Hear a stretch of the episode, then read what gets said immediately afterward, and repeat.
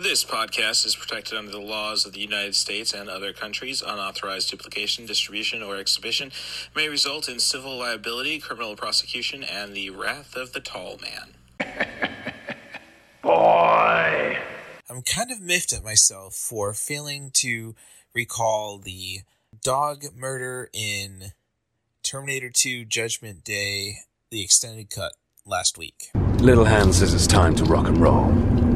Bring the noise. And thanks for returning to 90 for Chill, the podcast. This is your host, Cool Movies Darth, is the handle that I'm forever going to try to get over.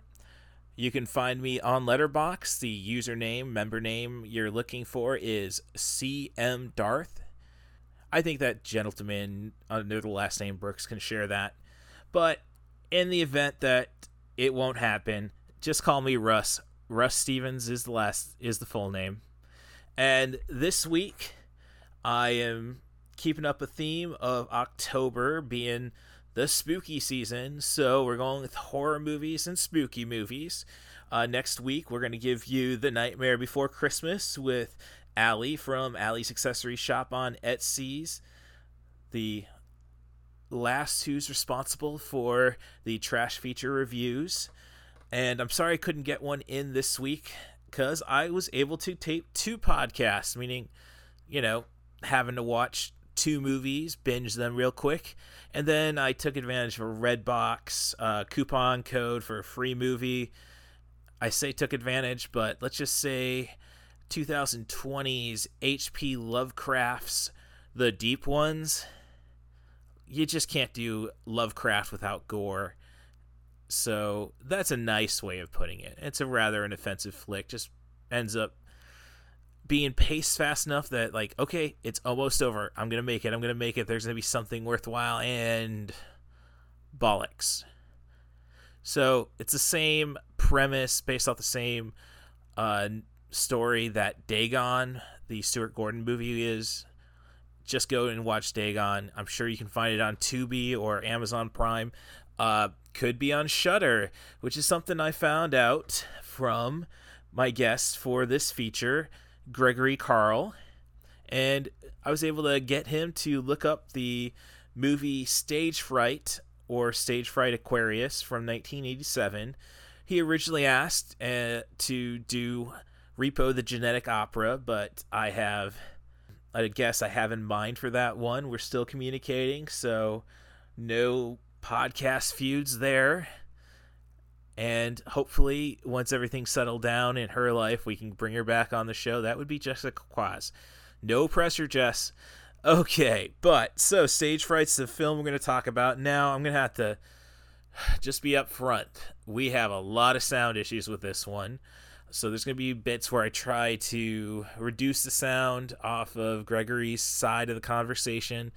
He's got his uh he's got a kid helping him out with the technology side I mean, I would I really appreciate that uh, young man's effort because he definitely doesn't sound old enough to.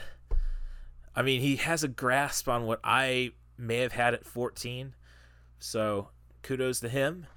Uh, Stage Fright is a not a horror musical, but it's about a musical who's doing a rehearsal.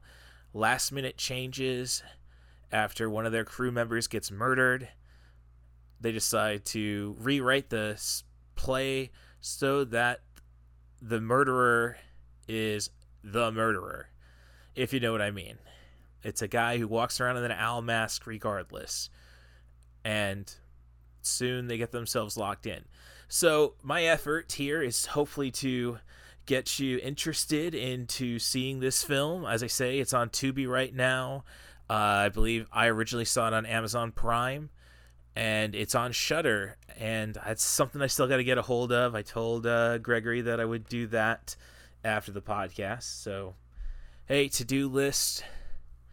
So, otherwise, at the end, the his side of the audio is completely gone. So there's going to be 30 minutes of me reacting to him. I think I tell a good enough narrative to make this work, but I think we can sell you on the flick with what we talk about in the first half hour. So, fingers crossed if that works. If you don't like it, go to cat at catbusruss on Twitter to give me your negative uh, feedback. Otherwise, just give me those five star reviews if you like the podcast. Subscribe, of course.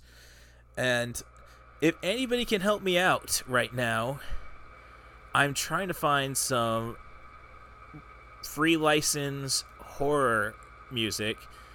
Uh, premium beats, actually, I just couldn't find anything I like even at the $50 level. So, a, if you got any suggestions, you know what? Send them to arrestthebus07 at gmail.com. That's R U S S T H E B U S 07 at gmail.com. That'd be greatly appreciated. And you can use the same email address or you can use my Twitter handle and direct message me. That's at catbusruss, at C A T B U S R U S S. And if you want to be on the podcast, I still have at least one slot open for October. If you want to, so if you want to talk about horror, that is your time, or spooky movies, as I said. Just uh, make sure the movies are under 100 minutes, and I think we can come up with some podcast gold. So, uh, without any further ado, I almost had a Kenny Omega moment there. Uh, I hope uh, you enjoy the show, what we have. Uh, again, uh, we'll also talk about features like Heat Seeker from Albert Pyun, uh, Repo the Genetic Opera. We do try to put over a little bit. The Lost Boys gets into this conversation. It's just a good time for saxophones and horror music. So thanks for coming back to 90 for Chill the podcast and enjoy.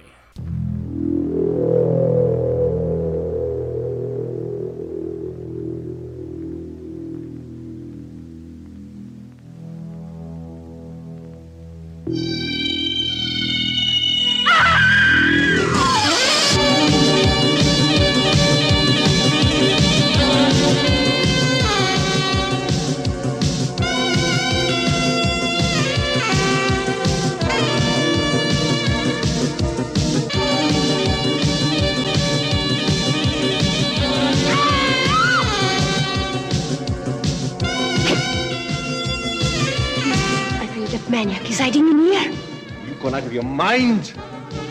One, kill her! Kill her!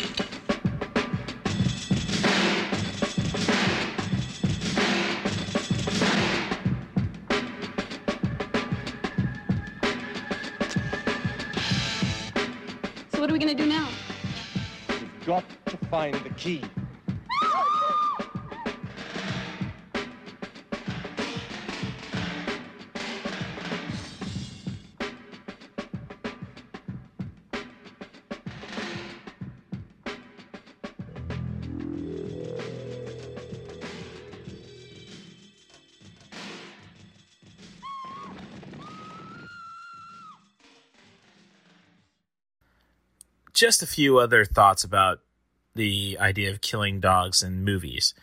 Would we have taken Tom Hanks seriously? Or would we be ready for a serious Tom Hanks if Hooch didn't bite the dust? And then, you know, it's a premise so nice they made Burt Reynolds do it twice in All Dogs Go to Heaven. And then one of my favorite directors, Neil Marshall, first act of his first feature, Dog Soldiers, Liam Cunningham shoots a dog. So it's just a good plot device. Hello there. All right, so All right. welcome. I got it, robot lady. Yeah, well, I don't know that that's that came in like two three months into the podcast that they started announcing that uh, Zoom is recording the meeting. So, but uh, this is 90 for Chill the podcast. Uh, we're trying to do a horror themed October. And uh, with me is a frequent guest by this point, I guess you could say. Uh, one Gregory Carl. Uh, I know he's a Van Damme expert. Uh, we had good vibes about James Gunn's Super primarily, and I uh, you actually asked about doing uh, Repo the Genetic Opera. If I'm Cool. uh, just so you know, if you want to give some thoughts about that one real quick, that that's more than fine. No, it's a, it's just something that it's a movie that constantly just keeps coming up a few times every year. I, I watched it a few times with my ex-wife. It's just I'm not usually one for musicals, but you know what? Repo is just it's so odd that you just you can't take your eyes off of it. Oh yeah. I dig the characters. I Mhm. like the my whole addiction to like plastic surgery.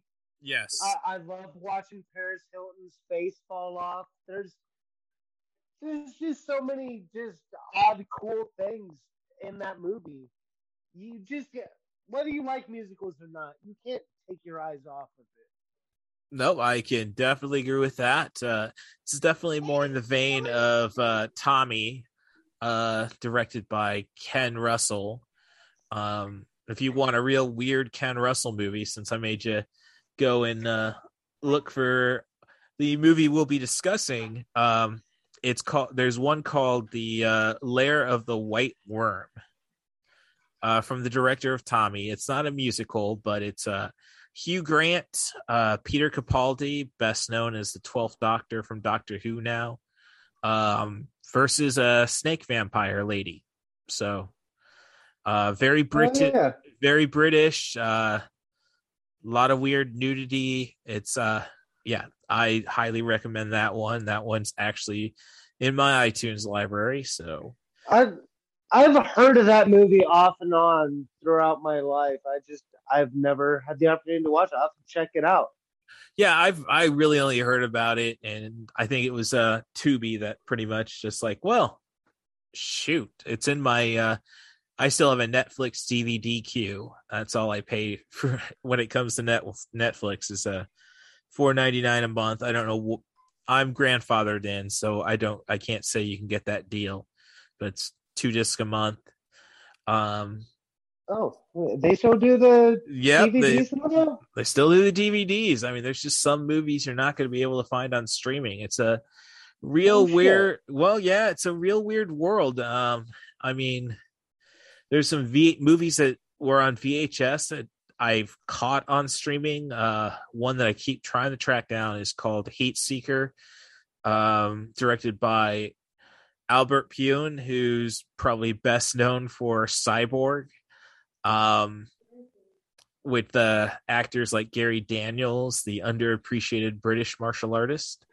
Um, I saw that on Netflix, and then I try searching for a DVD copy, and no, can't find it. Um, I mean, it's kind of interesting that we're at a point where we can go and say, you know what? No, that movie's not going to uh, stick around with us anymore.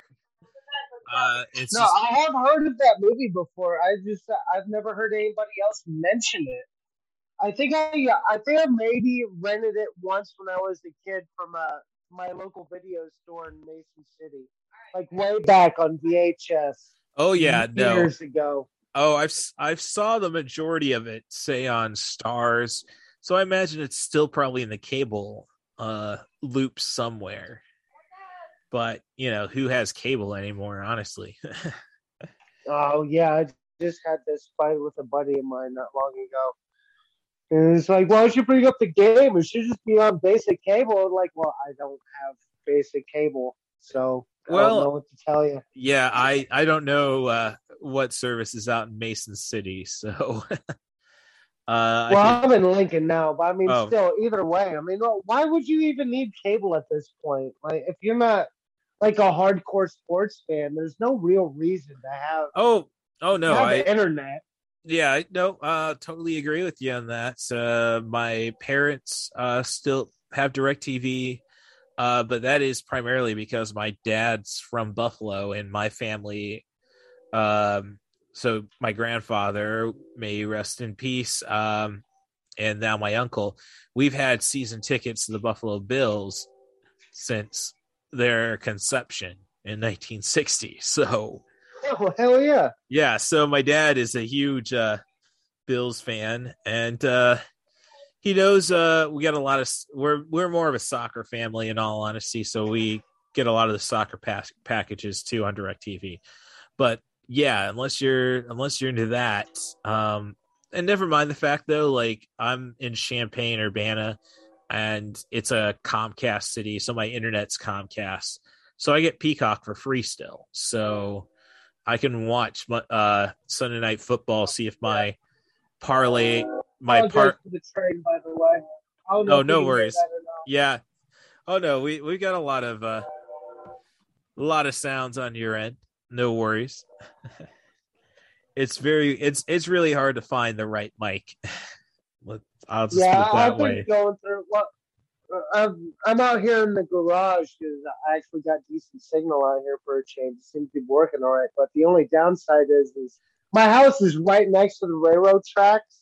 Oh yeah So even if I was inside, like no matter what I was using, like I'm probably gonna pick up train noises. oh and that's that's no worries i'm kind of used to that my uh, yeah. no- uh I- ex- I've been I- going through my uh my uh, Van Damme podcast thinking about putting those out and like man there's there's so many train noises and shit like I well mean, even gonna bother putting these out. yeah it's it it's you know if you really want to do things right it's kind of uh you really got to go get yourself a, a zoom co- podcast system. I mean that's going to be i mean i got mine cheap because of a best buy discount but uh uh and same thing with my uh xlr microphones. I mean you really got to go full blown like i'm making a radio studio in my house thing to avoid all that Oh no, I feel like that's just gonna pick up the train noises more. I think I need to find a place where I can record where I'm not gonna pick up trains. I wish I could just nail down the schedule. yeah Oh. That would be ideal. Oh yeah, no, that's the uh that's the real trick. But I know you got a second shift lifestyle right uh, right now, so and that's uh you know second shift wasn't bad for me, but when I was doing all of that, I was living in Peoria, so I mean I could uh celebrate. You No, know, I, it's just basically all right. Well, the bars are still. I get up done at midnight. All right, the bars are still open till four, so I can uh right on. yeah. Um. So, but uh, as I as I said, uh, the movie is uh, Stage Fright, which I came across uh, because of a podcast called Screen Drafts, a podcast dedicated to setting up having two people draft the definitive list of a topic, a genre, what have you. Um, and the first episode I listened to was about uh, Giallo, which is the Italian. Uh, well, Giallo started as a as uh, cheap dime store novels about murder and trying to find figure that out. I don't know how graphic those little novels are, but uh, if it's anything like um, American Psycho, I don't know. That's not super hard to believe. Right. Well, I'm just saying if it's anything like American Psycho the book versus American Psycho the feature, uh, I would imagine we probably got toned down stuff from Dario Argento or Lucio Fulci, the two big Italian directors in the genre, or the most notable. I mean, there's also Mario Bava, uh, who's probably the father the father of it. Um, so in this podcast they were drafting drafting movies and i think it was number three when they came across uh, stage fright or stage fright aquarius so if you have the dvd like i do uh, it's weird. They do mention that oh, Aquarius was originally in the title. I don't know if it's. I think officially it is called Stage Fright colon Aquarius, but uh, at least when it came out. No, I uh, I actually just found it on Shudder. Oh, okay. I keep meaning to go and get that. Um, and I keep like, oh, okay, well, uh, cut off this service. Let, us get Shudder. Uh, still, uh, like maybe It's worth the five. Oh, I've heard no, I've heard nothing but good things about whatever comes on Shudder. Um, I had, uh, but you know, it's I, I'm doing fine. I, there's no reason that I don't have it, so I guess that'll be a task tonight after we record this. Uh, getting that subscription made. Um, but uh, okay, well, Stage Fright is directed by uh, Michael So Ava So ugh, Michael Soavi, uh, Michelle Mi, Michelle Soavi. Oh, um, I mean, and uh, he was basically somebody who worked uh, as a crew member a lot for the two uh, most notable Italian horror directors, uh, Dario Argento and uh, Lucio Fulci. I mean, they're both talented. Argento's probably the better director. He's not much of a writer. I'm going to even say that. His best film, written wise, well, I mean, his prime movies are probably better than Once Upon a Time in the West, but he was a writer on that classic uh, Sergio Leone movie, uh, a wet spaghetti western. shit, I didn't know that. Yeah, that's Argento. Yeah, my dad was a big spaghetti western guy. I never, I watched a lot of those movies with my old man. I never, I I never knew he wrote that kind of stuff. Well, he was a his story is he was a film critic and he kind of just got fed up with uh, bad movies, so he decided, oh, I could do it better. And um, Argento is, I mean, visually, uh, probably the best director in all of horror.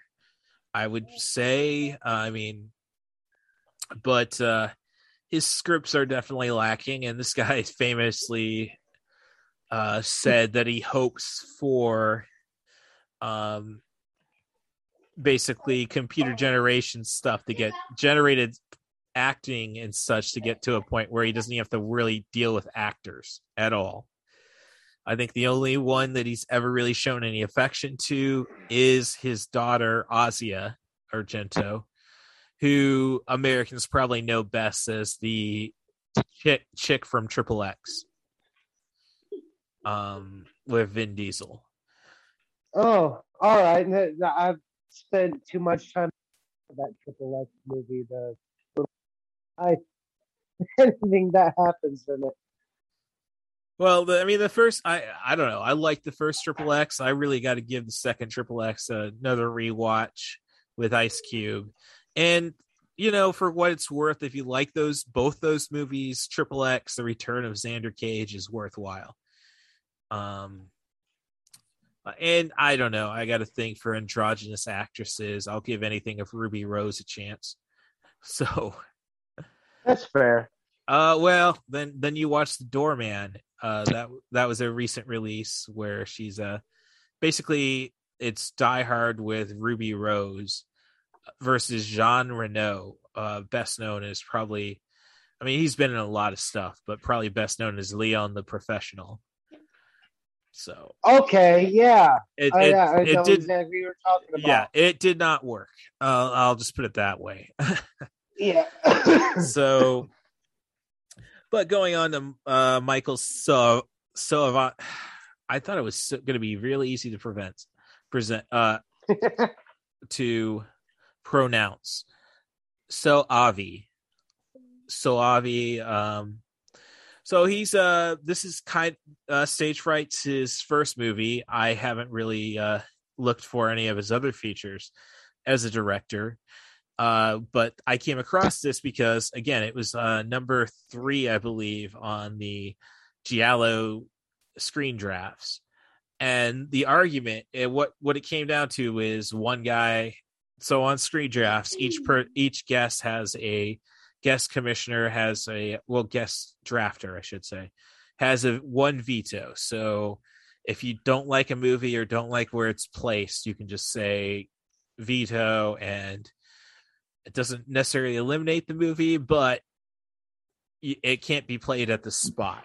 Uh, it's so it's a top seven list, and I believe the guy, the one co-host, used his veto on an early fit flick. It was a Fulci Giallo flick, um, which real trippy one. I can't remember. I think it's the lady in snakeskin. Um, and then at the third pick, one of the get the her his essential opponent chose stage fright, and he wanted to bring that to a commissioner review, claiming that stage fright is not a giallo movie because it's not a murder mystery. Because oh yeah, we know who the killer is. yeah.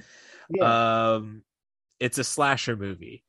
Now the the thing about which makes stage fright i think so good is that it still has all the clever direction you would see in say uh argento's tenebra uh tenebrae or um the hatchet murders is or better known as deep red.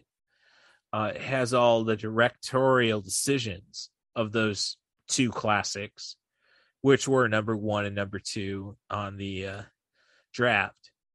But it's it's definitely a slasher movie. I mean, you get a pickaxe murder right off the bat, and uh, a lot of stuff that you, you're surprised they even went there. And I know it's not uh, when you wanted to do Repo the Genetic Opera.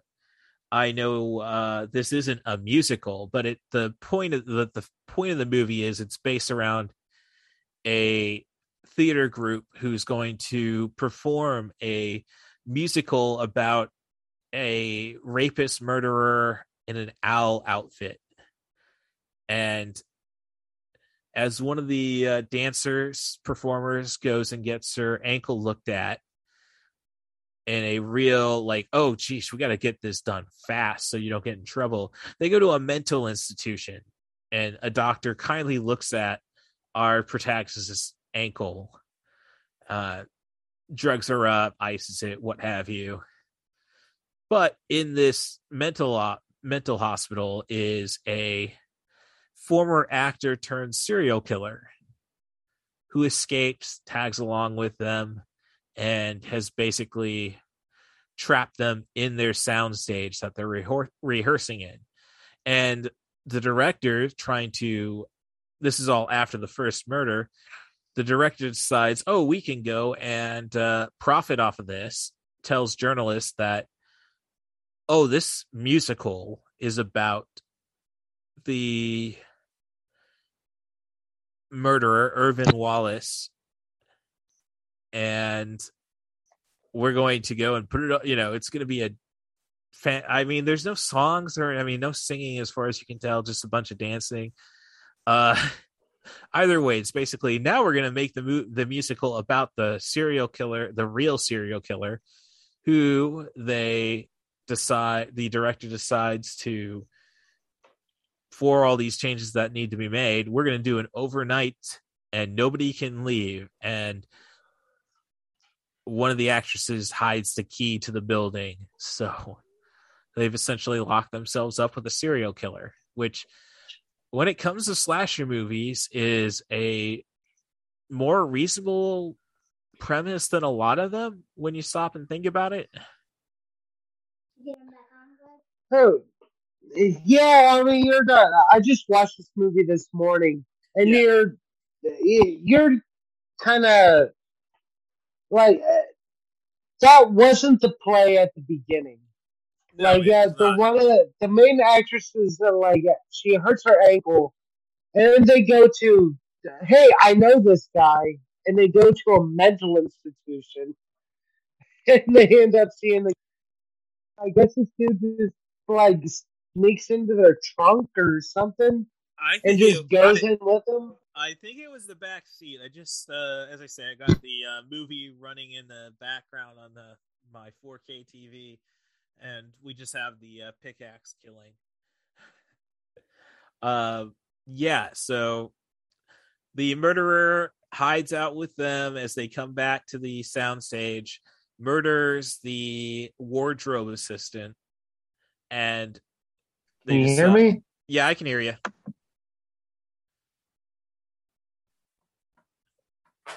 Can anybody hear me over there? Over there? I am here.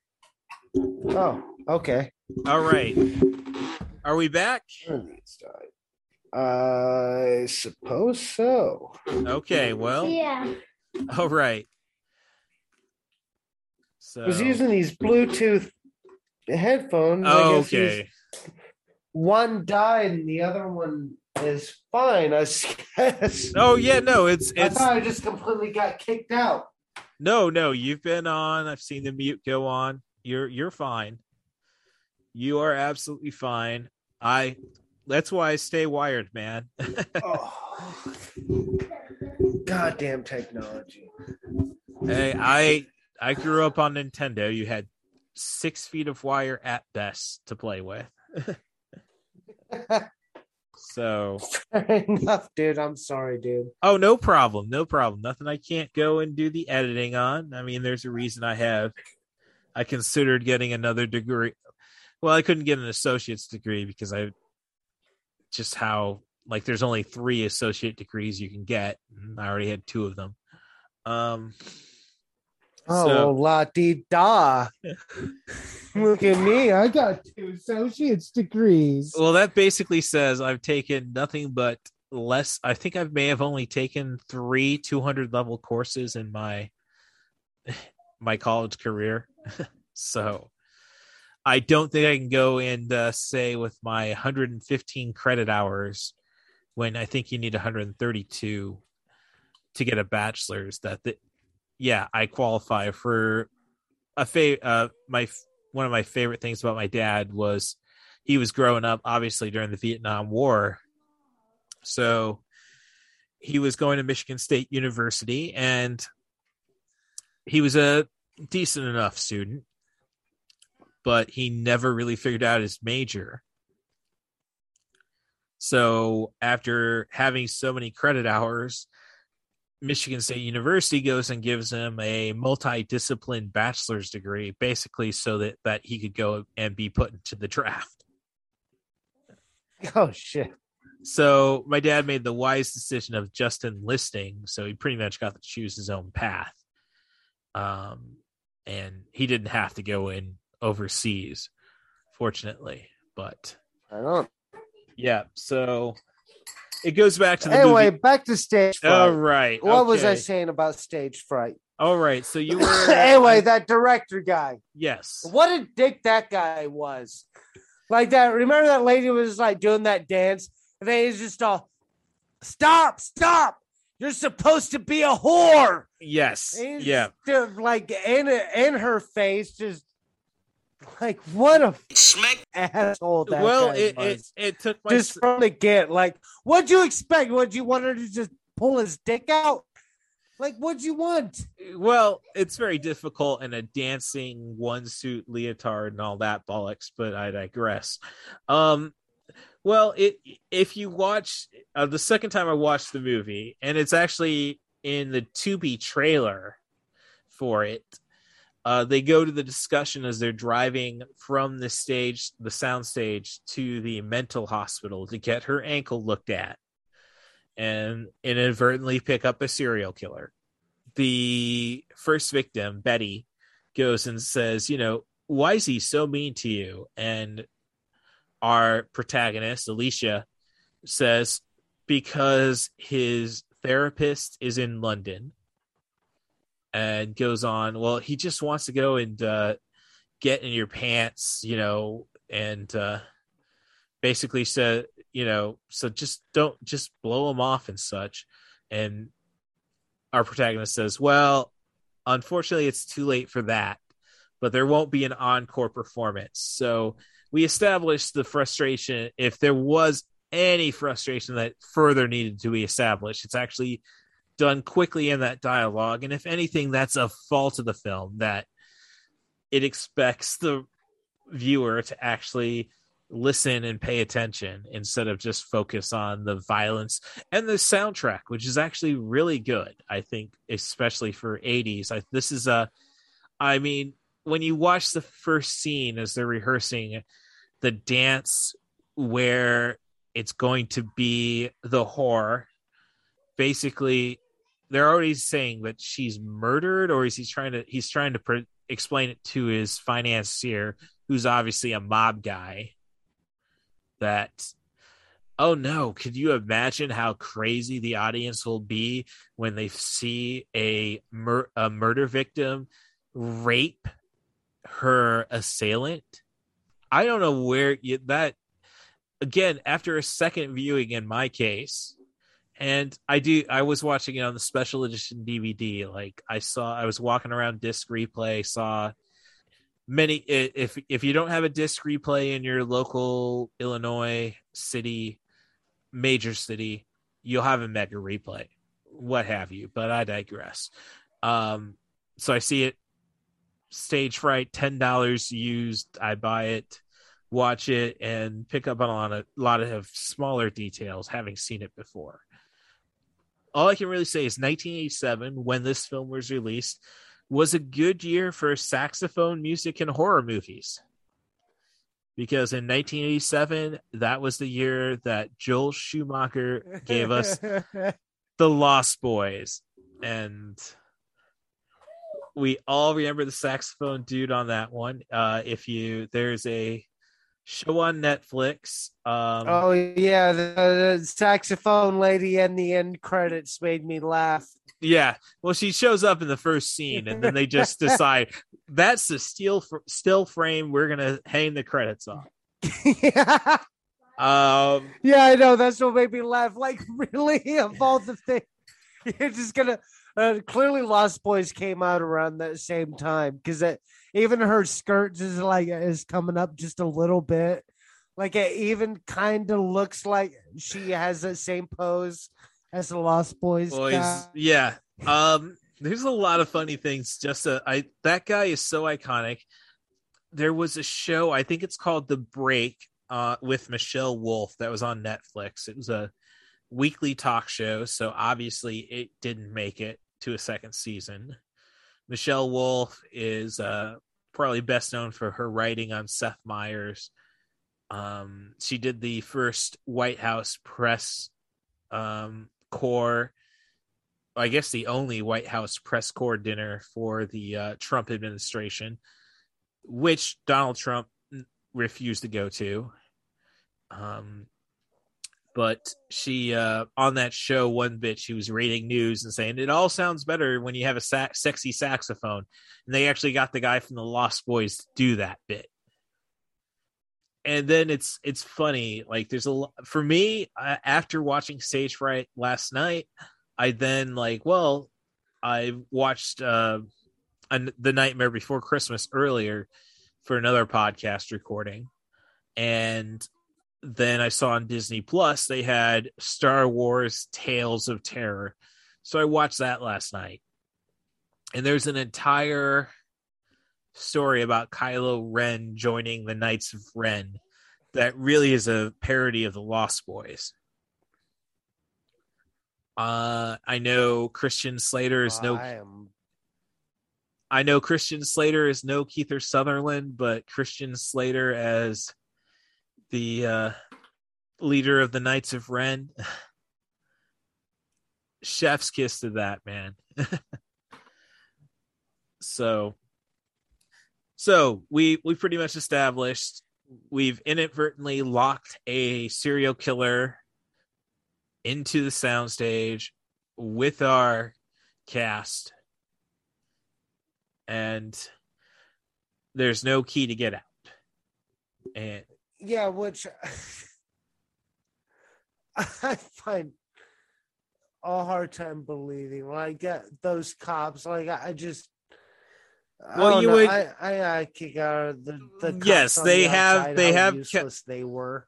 yeah, they have cops on the other other side um, of the door who are sitting trying to just make sure the serial killer doesn't come back, not knowing that he's already inside. I mean, the, I don't know why we had to cut back to the cops. We know they couldn't hear them. Uh, we didn't know. We didn't need. I have a hard, really hard time believing that they couldn't get out. Like there was just that big ass building. Well, like, they're uh, supposed to only it be. It kind of becomes clear at towards the end of the build of the movie that the building is pretty gotta be another way out than just the one door. Well, there's there's two doors. The serial killer has the key to the side store, the mate, the door, the maintenance entrance. Uh, he got that when he killed the first victim. So obviously they're not going through that door, and the uh, primary door. As I say, with a soundstage, you would hope it'd be soundproof, I suppose, which is far from reality. I'm just saying. I live in Champaign Urbana. We hear the bloody band whenever they're playing. so so yeah, that's uh oh yeah, I, I all I can say is hundred that percent. yeah, all I can say is I don't care how much rain is going on. You're hearing some shit. Oh yeah, but all I can say is that once we establish the cops cannot hear them, there's no reason to keep cutting back to them just for bits about oh, you know, one guy's eating a bagel, more than likely a donut. I'm trying to be generous, while the other guy's wife packed him spinach. Or the guy's reading a dime store novel about James Dean and has to ask the guy. I mean, hey, you think I look like like James, Dean. Yeah, if I look like Marlon Brando. And hey, I don't know, maybe a little bit. Or you know, Brand after 1965, Brando could be any fat guy. But I digress. Um yeah, needless stuff. I- I don't know if it's showed me as cops were always. I'm sorry, what was that? Superman! All right, this is when we totally lose the audio from Gregory Carl's side of the conversation. What happened was I failed to record the second meeting we had after we gotten everything straightened out. Thus, you're going to hear me react to Car- uh, Gregory, and hopefully, I am still able to tell a narrative and hopefully you can still get something worthwhile out of the rest of the podcast. Otherwise, you know, thanks for sticking with it so long. I hope we've inspired you to give Stage Fright Aquarius a chance. Thanks for coming back to the podcast, and thanks Station Marie Harden for being an inspiration to me and everyone that still remembers you. And now back to the show. Superman! Yeah, director's a dick. I don't know. It's really uh I he still has the issue that he needs to be in charge. So as the as we're chatting, I got the movie going on in the uh, corner of my eye and this is where he's we're at the point where after the first uh they find out that the killer is there after he goes and uh kills a performer during the rehearsal. yeah. No, no, the pickaxe was first. Then they lock up and basically say, "Look, we're going to rewrite it. We're going to do this." So the director goes and has them start rehearsing the feature and uh feat the play and our protagonist Alicia has already figured out that okay, no, that's not that's not Brett. That's not the effeminate guy in the owl outfit um and he kills somebody during rehearsal like and it's it's it's fun it's a fun scene because okay he's choking choking the victim out like he's supposed to and then you see him draw the knife. Whoa whoa whoa who said anything about a knife? And then the director finally um comes into you know takes realizes the situation. Uh, of course, the person who's killed was the one who hid the key, and she was the cutest. I'm, I don't know if I'd say hottest, but well, you know, I, I, well, there was no baggage to her. She was underdeveloped, so it was like, oh, this could be, oh, she was wearing glasses and reading earlier, like, oh, well,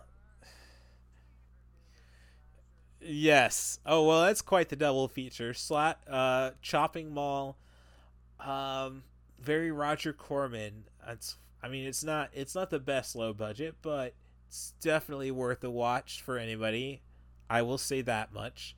And I guess there's this running Corman Roger Corman lore where uh, this film is included in this continuity line when you have the uh, chopping mall that is when you have them right at the beginning of the movie they basically figure a way to incorporate it into the lore of Roger Corman's horror movies by having that bald guy with the red beard and another person like they're in frequent movies just show up as a cameo.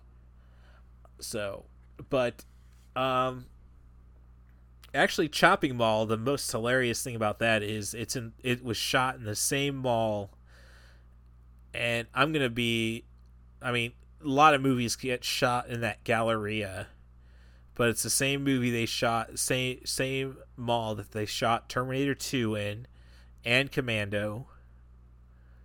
And as I say, that's only two other movies I'm mentioning. I know it's been in at least probably 10 other movies.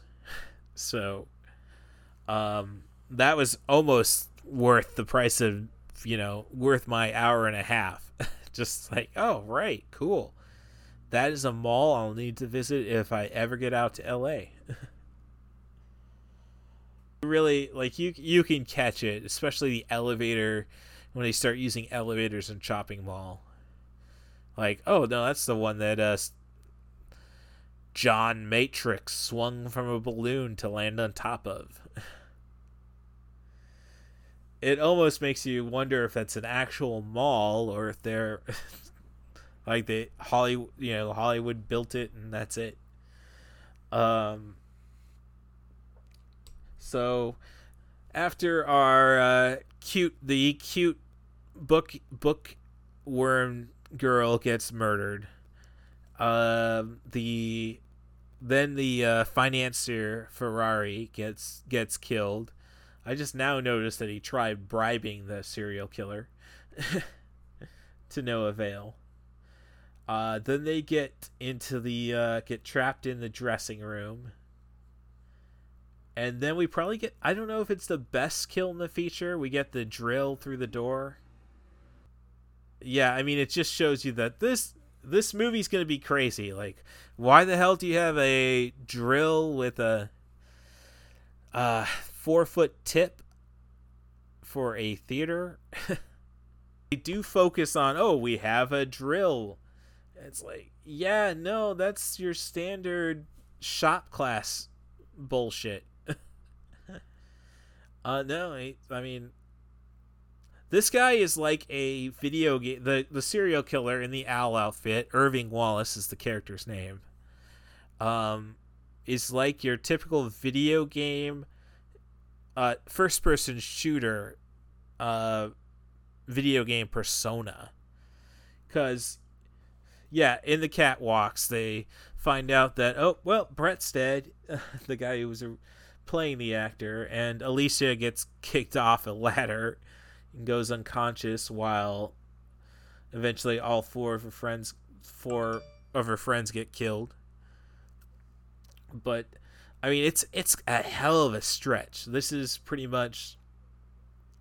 I mean, you get the girl getting pulled through the rotted the the pregnant woman getting pulled through the rotted floor and they pull her up and only get half of her. Granted you know which is not really that gruesome when you take into i mean the the technically the law in texas right now is far more gruesome than that scene but i digress. Um and then the boyfriend goes dives into the hole to chase him, and he's immediately got a chainsaw. Like, how did this guy carry all those weapons along with him? That's that's that's the more curious thing, and I guess this is why it's not going to be regarded as high horror. Granted, there's hardly any high horror out there. uh, we have a good we have it leads to a good scene, the director's death, where he's it's axe versus chainsaw, and I don't know. I guess that shows how much of a pussy the director is if axe loses the chainsaw. I mean, I'm just saying, mobility wise, the axe is the better weapon.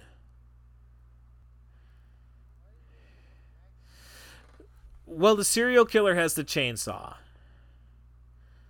Uh, he effectively cuts the pregnant girl in half, who's only recently discovered she's pregnant, so not that pregnant.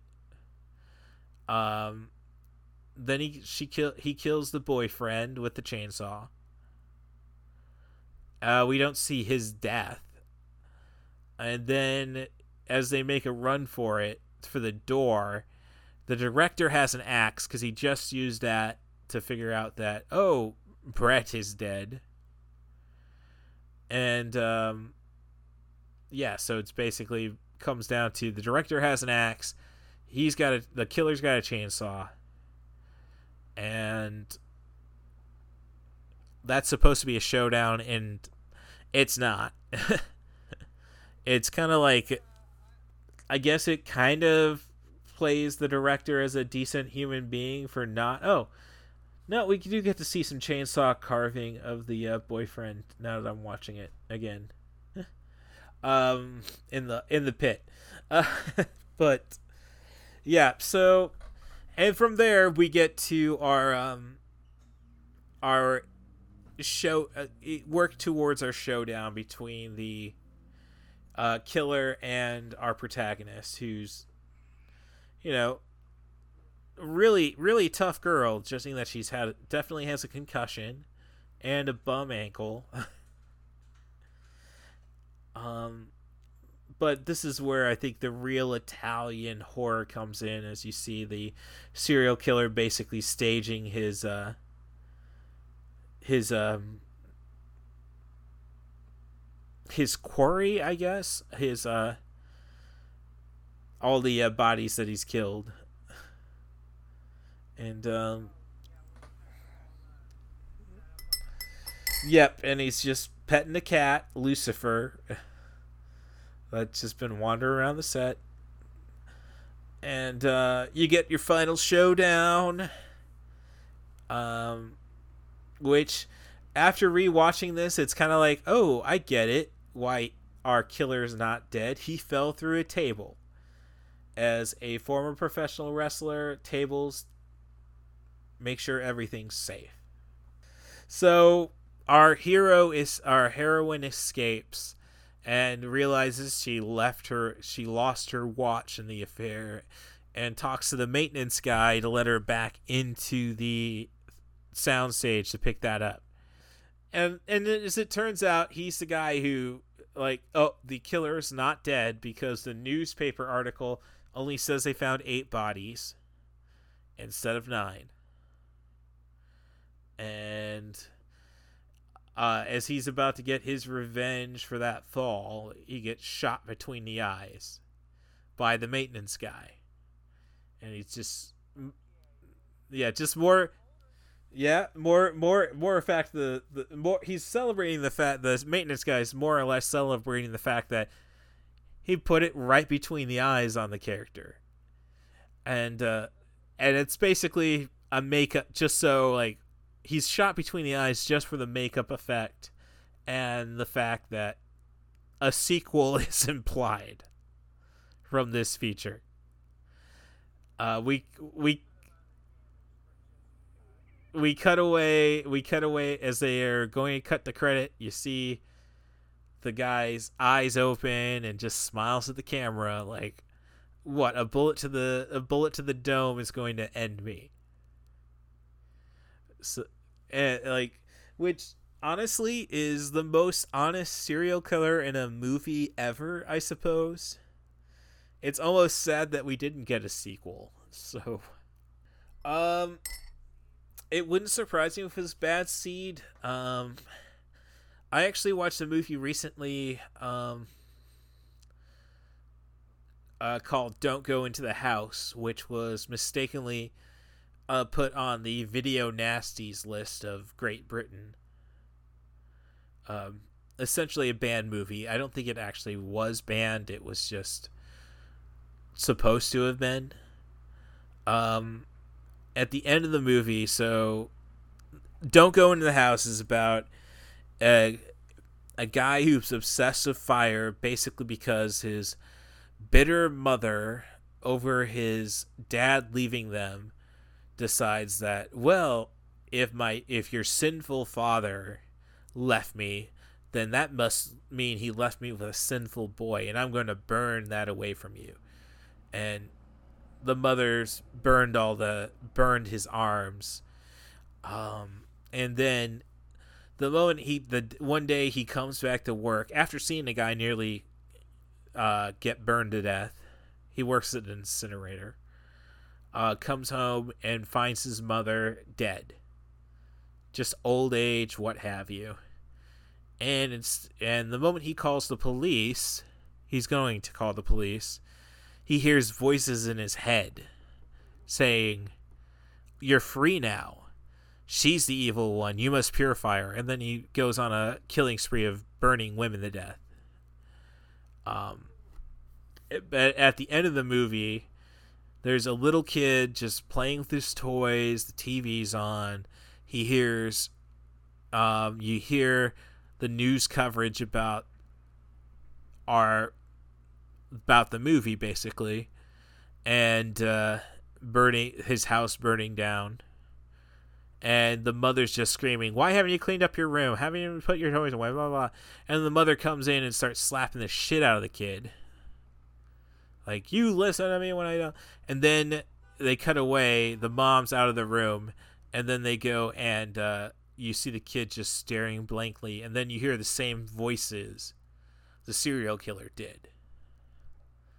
Basically implying that it ain't that difficult to make a proud boy.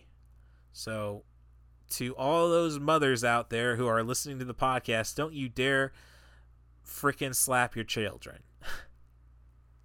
I think I've heard of it. Um, uh, there's a. I'll have to review, rewatch, I should say the uh, the uh, three or four episode docu series that IFC back when it was truly independent, the independent film channel did called Indie Sex. As I say, I think it's a three, maybe four part documentary series where they basically discuss sex in movies from pre Hays Code all the way up to today. And it would not surprise me if that movie was part of the documentary. Uh, oh jeez, no, no, I don't, I don't, I don't remember any tasing of old men, and there's a lot of screwed up shit you can see in the indie sex documentary.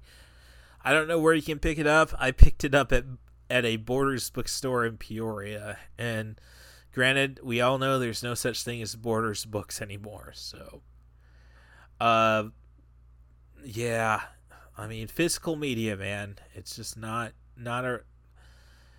Huh, I don't know. It's like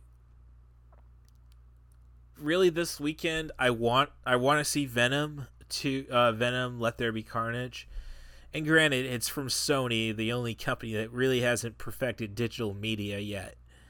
But it's a good weekend. I mean, you also have uh I know there's something there's there was also I know there's got to be another movie that came out today aside from uh I mean from Friday besides um Venom I know there's there was also the Many Saints of Newark, Newark. I think the Sopranos prequel. Yo, Matt, you're right. That's on HBO Max. So obviously, I'm not going to go to the movie theater for that. Um, I'm sure there's another movie that came out. Well, I mean, when the visual effects were not much in the first feature, you got to make up for it somewhere. A lot of, I mean, granted, a lot of it's probably that we haven't been to the theaters in a long time. Like, yeah. So I've only I've only been to the theater twice, and that once was for Spiral, and the other time was uh, for a Mystery sign Uh, no, I'm sorry, a RiffTrax viewing of oh uh, Hobgoblins, a uh, feature that was on MST3K back in the day. Um, so it was basically yeah, I'm paying to watch three guys make fun of a bad 80s movie, bad Gremlins ripoff. um, so yeah, so I can't really, I don't, I have not really gotten to see the theater experience yet. I mean, when I went and saw RiffTrax, uh, Hobgoblins, okay, there was enough. All right, there's enough idiots in the theater for me because those are what they they do under Fathom events. You know, like you see, the problem with that show is that my that match followed uh, the Lucha Brothers versus the Young Bucks match. So I think the crowd. So I think Punk knew the crowd just wants to make sure he can do everything that he used to do. So yeah, you could say it was rest hold heavy. They were very clear that it was. Uh, they took a lot of inspiration from the classic Bret Hart versus One Two Three Kid match. Uh, so and I think everything made sense in that match. I'm not the biggest Punk fan, but that's just because I know a lot about his personality. Um, otherwise, I can't really complain about the guy. It's almost like one of those things where you know you wish, okay, I know you're so good that you can be a dick, but and we'll we'll look out we'll look past things uh for I mean that's why I keep trying to promote myself as cool movies Darth on the podcast CM Darth on Letterboxd if you need to search my uh, movies um so yeah it's um I think the match was really solid the ending was great I mean they made sure to it's it's really you can't judge Punk until he actually is in a position to lose. Uh, when that occurs, if he can successfully make the other guy look like a million dollars in victory, then uh, then we'll know how great or pointless CM Punk is in uh, AEW or just as a 42 year old wrestler, 43 year old wrestler. So, you know, and I don't know. I'm not the greatest source on punk. My only experience was explaining because I was at the uh, I wrestled on the A AEW show in Chicago, and granted it was a dark match, and that dark match shat the bed. Thank God for CM Punk showing up on that show. I mean, the rest of the show was great, but it's like okay, people will remember this date for something, and not say how I screwed up uh, in a dark match. Um, my only experience with Punk though is we're sitting on a monitor watching the show, and uh, he's asking me, "Who's this? What's this?" And it's like, "That's cool. That's cool." And then I kind of lost Punk when I said, uh, and I worked. Uh, I was working second shifts primarily throughout the uh, uh, Punk Punk's prime so at one point, I see a shoulder breaker done, and I say vintage Scott Norton, and it's like, oh shit, Michael Cole says says vintage all the time. I'm sitting less than three feet from CM Punk, and I've mentioned vintage. and um, then, uh, fortunately, an old friend of mine from the wrestling scene, Brett Kikia, says, That's not vintage Scott Norton, that's vintage Papa Shango. And Punk said, That's right to that kid. Um, that was an interesting night. I was, uh, I think I may, I may have un, unconsciously or subconsciously cockblocked Billy Corgan from Scarlett Bordeaux. Um, Scarlett's on eight. Scarlett was with NXT. I don't know. She's Killer Kross's fiance, but yeah. Like if you watch NXT any, um, Killer uh Karrion Kross, not Killer Kross. I'm sorry. Yeah. Yeah. Right. Yeah, yep. Well, it's it's the classic Vince McMahon doesn't believe in valets or managers. So, yeah.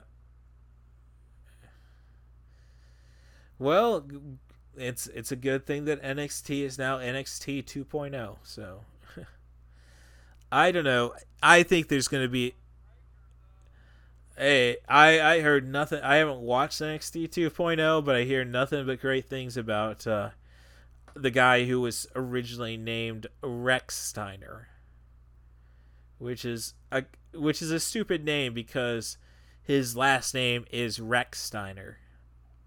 You know, I I suggested this is like uh, stage fright because of the musical element and that we're doing. You wanted to do Repo, and uh, I find it a fascinating feature. I don't believe it is a giallo, but like s- screen drafts surrendered to.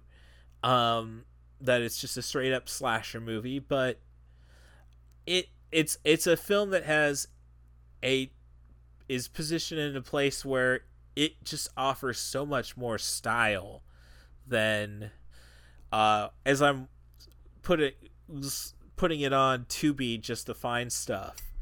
I see other movies Tubi has right now, like The Prowler, which is not a good movie, but it's got some great Tom Savini effects in it.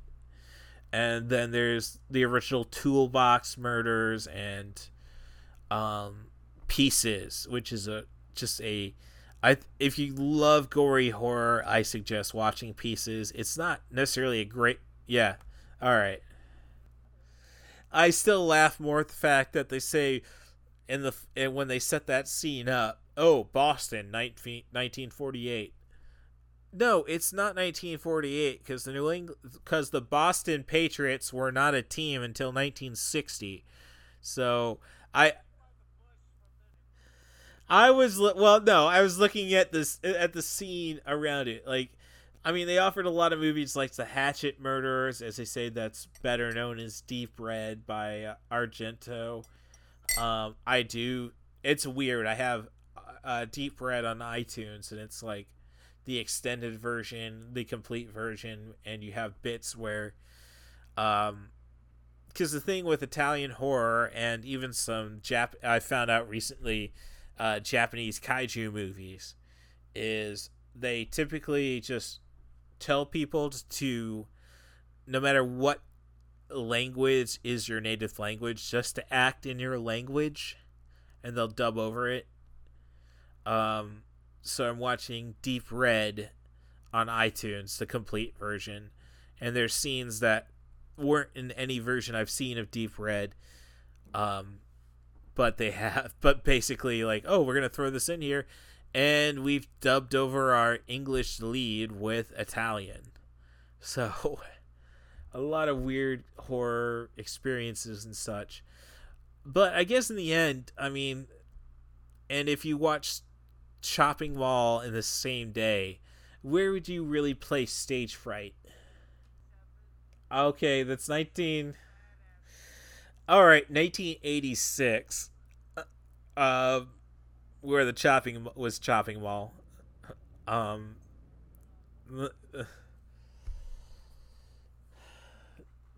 Well, I I mean,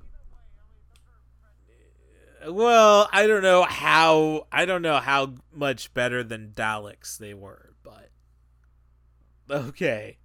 All right. I mean, what really gives uh, Chopping Mall a lot of credit is Queen, uh, Scream Queen uh, Barbara Crampton being in it. She's not the lead actress, but okay, yeah, I was like, you do recognize Barbara. Okay, well, we're going, we're going. Uh, okay, all right. Yeah, well, I mean, she's she's definitely. I don't know. The worst I've seen her get is uh, honestly, I can't really say I've seen a bad death. I mean, that's the worst death I've seen for. I mean, I've seen re- obviously Stuart Gordon is a patron patron saint of this podcast, and I think what her larynx was broken in Reanimator. Um, so I guess being yeah, yeah. Well, I mean, she got treated a lot worse in Reanimator. No question about that. but um she's uh shown up in a lot more Stuart Gordon stuff. Um uh, I've seen her in uh well, she's in From Beyond and basically that's a From Beyond uh directed by Stuart Gordon and it pretty much has the same crew uh same crew as um Reanimator. It's it's a take on Lovecraft as well. Oh yeah, no, nobody's ever actually, I think, done. A, I mean, I think we've seen a lot of accurate adaptation of Lovecraft. Just Lovecraft never really had a long form, never had a novel, basically. Oh well, that's the beauty of Lovecraft Country, basically, letting a um, yeah, I think that's I think that's really the way yeah. Oh no, I've only seen the first 3 episodes. It's like the first two episodes are great. The third episode, oh, well that's a cool ghost story, but you know, is that going to be the rest of the series? Oh, okay, there's the uh, chick from the first two episodes. All right, so yeah, we're going to have a running thread. It's really uh so but the fact of the matter is that we're letting are are a way of correcting things. A course correcting is basically like well how do we make it for not white guilt but for the black person? And you know i'm, I'm gonna say it's just great to see that you know we're we're basically reasserting reasserting ownership. And uh, hope we keep that up Okay, no, no, no. Yeah, I can. No, I hear you. Oh no, it's like I I know it's gonna get way better. It's just like okay, I gotta go in. You know, it's one of those things where you gotta prep yourself. Like okay, I gotta definitely go and find time to binge the rest out of this, and it's like. All right, then reality kicks in, and how are you gonna find time to binge the rest of this shit?